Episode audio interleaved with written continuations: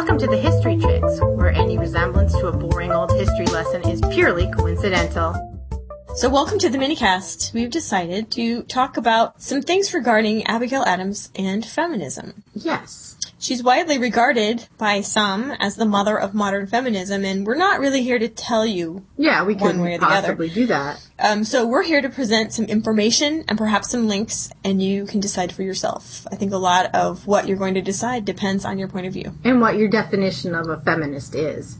Now, the thing is, it was very common. You either submitted to your parents' will or you submitted to your husband's will. That's mm-hmm. just the way it was. And mm-hmm. so within that framework, I do believe Abigail Adams was, let's call her maybe a proto-feminist. Mm-hmm.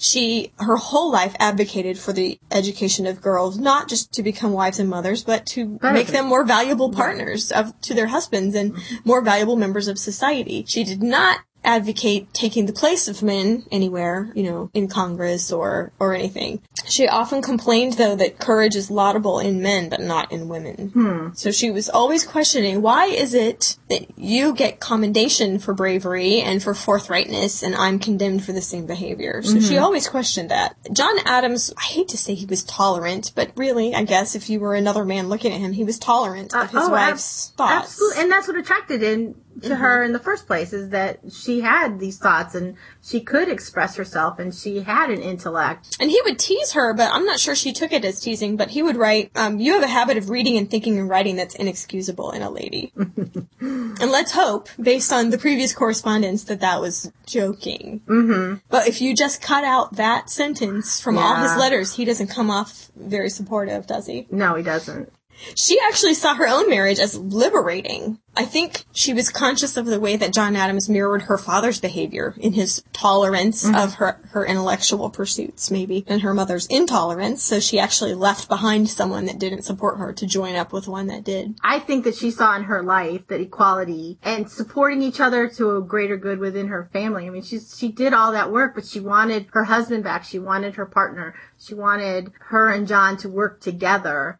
A lot of times you think of feminist as, you know, I can do it all myself. We can do it. You know, you know, women are, are, have the strength of men, which they do, but when they work together, the strength is so much greater. And they could, and if, if it worked within her marriage, why couldn't it work for the, the country as a whole? I don't know that she's waving her feminist banner as much as she's saying, let's work together. Let me re- recommend a book. Um, it is written by Edith, Edith Gelles. It is from 1992. It's, it's back a little bit, but it's, uh, Portia, the World of Abigail Adams. And, uh, she really discusses whether or not Abigail was a feminist in the in the true sense of the word throughout the this this research. So that's just a good book if you're Yeah, and please Abigail go Adams and read really the letters yourself because it, they're not that long, longer than we have time for today. You know, when you talk to people, this is one of the things that they, that Abigail Adams is remembered for is the quote, remember the ladies. Abigail Adams, remember the ladies. This is where it comes from. It's a letter that she wrote to John Adams, um, in 1776. So pivotal year in our history. And, and she writes to John, she says, I long to hear that you have declared an independency. And by the way, in the new code of laws, which I suppose it will be necessary for you to make, I desire that you would remember the ladies and be- more generous and favorable to them than your ancestors. Do not put such unlimited power into the hands of the husbands. Now, that's powerful opening paragraph. You know, she's saying, It is. yeah, hello, don't forget the rest of the country, the other, the other half, and, and don't do what has been done before. So that seems to be advocating women's suffrage and equality. Now, the very last paragraph of that same letter, though, kind of puts an insight into the framework in which she's writing this letter, because at the very last she said, Do regard us as beings placed by Providence under your protection, and in imitation of the Supreme Being, make use of that power only for our happiness. Hmm. So that doesn't really seem like she's saying make us equals. She's saying remember us as as we are serving you and be kind to us. yeah. So that's the thing. You're gonna have to read that whole Read letter. it and then read the next one because John Adams basically laughs at her. As to your extraordinary code of laws, he says, I cannot but laugh. So he is having some issue with it. But you know what? You need to read the letters yourself, and we will absolutely um, link you up to them and, and get you get you to read them because you do need to read these. He says, we have only the name of our masters, and rather than give up this, which would completely subject us to the despotism of the petticoat, Despotism of the petticoat does I not hope sound General like. Washington on all our brave heroes would fight. So he's basically saying, "Yeah, you're ridiculous. Patting her on the head. We're not going to let a bunch of skirts push us around." but she said it, and she wanted it. No, she did be- say it. And So- she threatened to make that letter a little public and never did, but she did vent to her friend Mercy Warren about that. She did.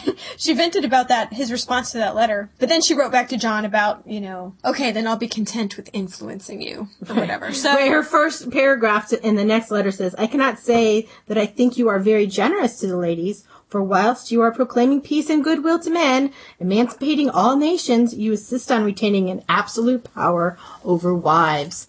So she's making her point. Um, no, um, here's another, is she or isn't she? That I had written down. Well, she was, um, she was a revolutionary in political terms. Like I said, she was for the regime change, but she was not necessarily for social revolution. uh, kind of in any way. And on other occasions, she had written that she wasn't prepared to advocate a radically different position for women. Um, legal and social status for women, in her mind, wasn't incompatible with their place in the social sphere. To that effect, she did advocate feminism, but with a knowledge that each sex had its own strengths. which is actually very biblical. Is it? Yes, it is, and and that's a, that's also a um, chapter that uh, verses that get taken kind of out of context in the Bible. You know, wives submit to your husbands. Well, the next chapter is husbands te- treat your wives as Jesus teaches the church. Huh. So if if your husband is treating you with that respect, it, you can submit with your whole heart because you know it's an equal partnership. So maybe that whole thing came from her upbringing. Yeah, Okay. I absolutely think so. Well, um, she did tell John that the Republic ought to have learned women as well as heroes and statesmen and philosophers. She believed that the early education of women was key to the success of any republic. Mm-hmm. Because that was part, the missing half of the virtuous society that would keep the power in check. Right. Which is hilarious that she thinks power in check, and here she is kicking people out of the country for writing a cartoon. But whatever. So she, she, you know, we all have our, crown, our lines we won't cross. Now she did have some. I- They they weren't officially blue stockings yet. She did have some um, correspondence. and that- what is a blue stocking? a, a blue stocking, I guess, is a disparaging term for a feminist. Um, although I would like some blue stockings. I know. Let's embrace it. Let's Okay. have them. Let's Go all wear for 'em. it. So she did have um, three. Mercy Otis Warren, who wrote many things political. She had her Catherine Macaulay correspondent, who also were very strong advocates for female education. Those two, in addition to political reform. So she had correspondence that perhaps might be pointed to as being more feminist than herself. Perhaps she didn't have the nerve to go all the way. She didn't have a desire to go all the way into feminism. And she also corresponded She with was busy. she was busy. She also corresponded with um, Mary Wollstonecraft, who is a very famous feminist. It is not deniable that she's a feminist. Her most famous work is called Vindication of the Rights of Women, and part of that was how. Let's. I'm trying to think how to put this delicately. How? What's the point of a reputation? If your action, if, if it's just keeping yourself moral in the eyes of human beings, then who cares? Do what you want to do, then, but be true to yourself, kind of. I, I, that's a very Yeah, we need to spend compression. another hour just on. on I definitely her. want to cover we will her. absolutely. But I will say Abigail's correspondence with her does give you some thought that she might have feminist leanings. Mm-hmm.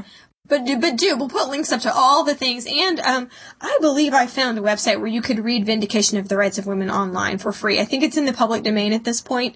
So if I do um, locate that website where you could, now it's not a Kindle. You actually have to kind of flip like proto pages on the internet, which is so whatever. Mm-hmm. Yeah. 2008. but um, I think you you might find it very interesting. The language is a little um, bombastic and hard to get past sometimes. Like and actually, there are some other um, websites that, that we're gonna link you up to. I I found a really cool one. It's called Blog or Die. It's a historian's journey through the revolution, and this guy is a uh, documentary filmmaker, and and it's kind of a, a his whole site is really neat. Uh, PBS actually did an American experience on John and Abigail. And there's a couple of books, in addition to the one I talked about before called Dearest Friends, The Letter of John and Abigail Adams. There's another one called Dearest Friend, A Life of Abigail Adams by Lynne Withey. W I T H E Y. That's very easy to read. It has um pictures of Nabby, um, the daughter. So beautiful. There's another book called The Intimate Lives of the Founding Fathers that has a chapter on John Adams, which, since they're the party of two, really, really, really includes Abigail because they're the party of 2 They're She's in everything, every single thing, and um, it'll actually kind of give you a good overview of the first ten presidents. Um, so it's kind of the Cliff Notes versions of what we've been talking about. If you don't have the time to read the whole book, just go for that one. And there's one more. Um, it's Abigail and John: Portrait of a Marriage by Edith Gelles, G E L L E S, and it is a great, another great book. Now, the one thing I can take away from from this subject, which I think is so fascinating, is that history is definitely not full of dry, paper stiff, starched up dudes. Mm-mm. Especially not uh, how you're taught in high school and even college. Is just like you just think these are wooden people with some kind of high ideal with nothing else going on. But this story of Abigail and John really, really tells you that it, our country was born through real people who made real choices and real sacrifices to get things done. And um, it's just so interesting to get that 360 degree view. Right, and to take them off the, like you said, off the, the portrait, the two portraits that are out there of Abigail Yeah. Adams, and give her a backbone and give her a character, and and you can only, yeah, I took I took that away. As a matter of fact, I took away looking at dot money different because I'm looking at the faces on the money different. Interesting. Mm-hmm. Yeah. So if you don't have time to go to the library, just get in your purse. Yes, right. And look at some money. Go study some presidents. Well, thank you again for listening. For show notes and links to the things we talked about today, please visit us at thehistorychicks.com. Follow us on Twitter at thehistorychicks With an X. Or like us on Facebook without an X. If you'd like us in real life, please tell a few friends or leave a review for us on iTunes. The music in our podcast comes courtesy of Music Alley. Visit them at music.mevio.com.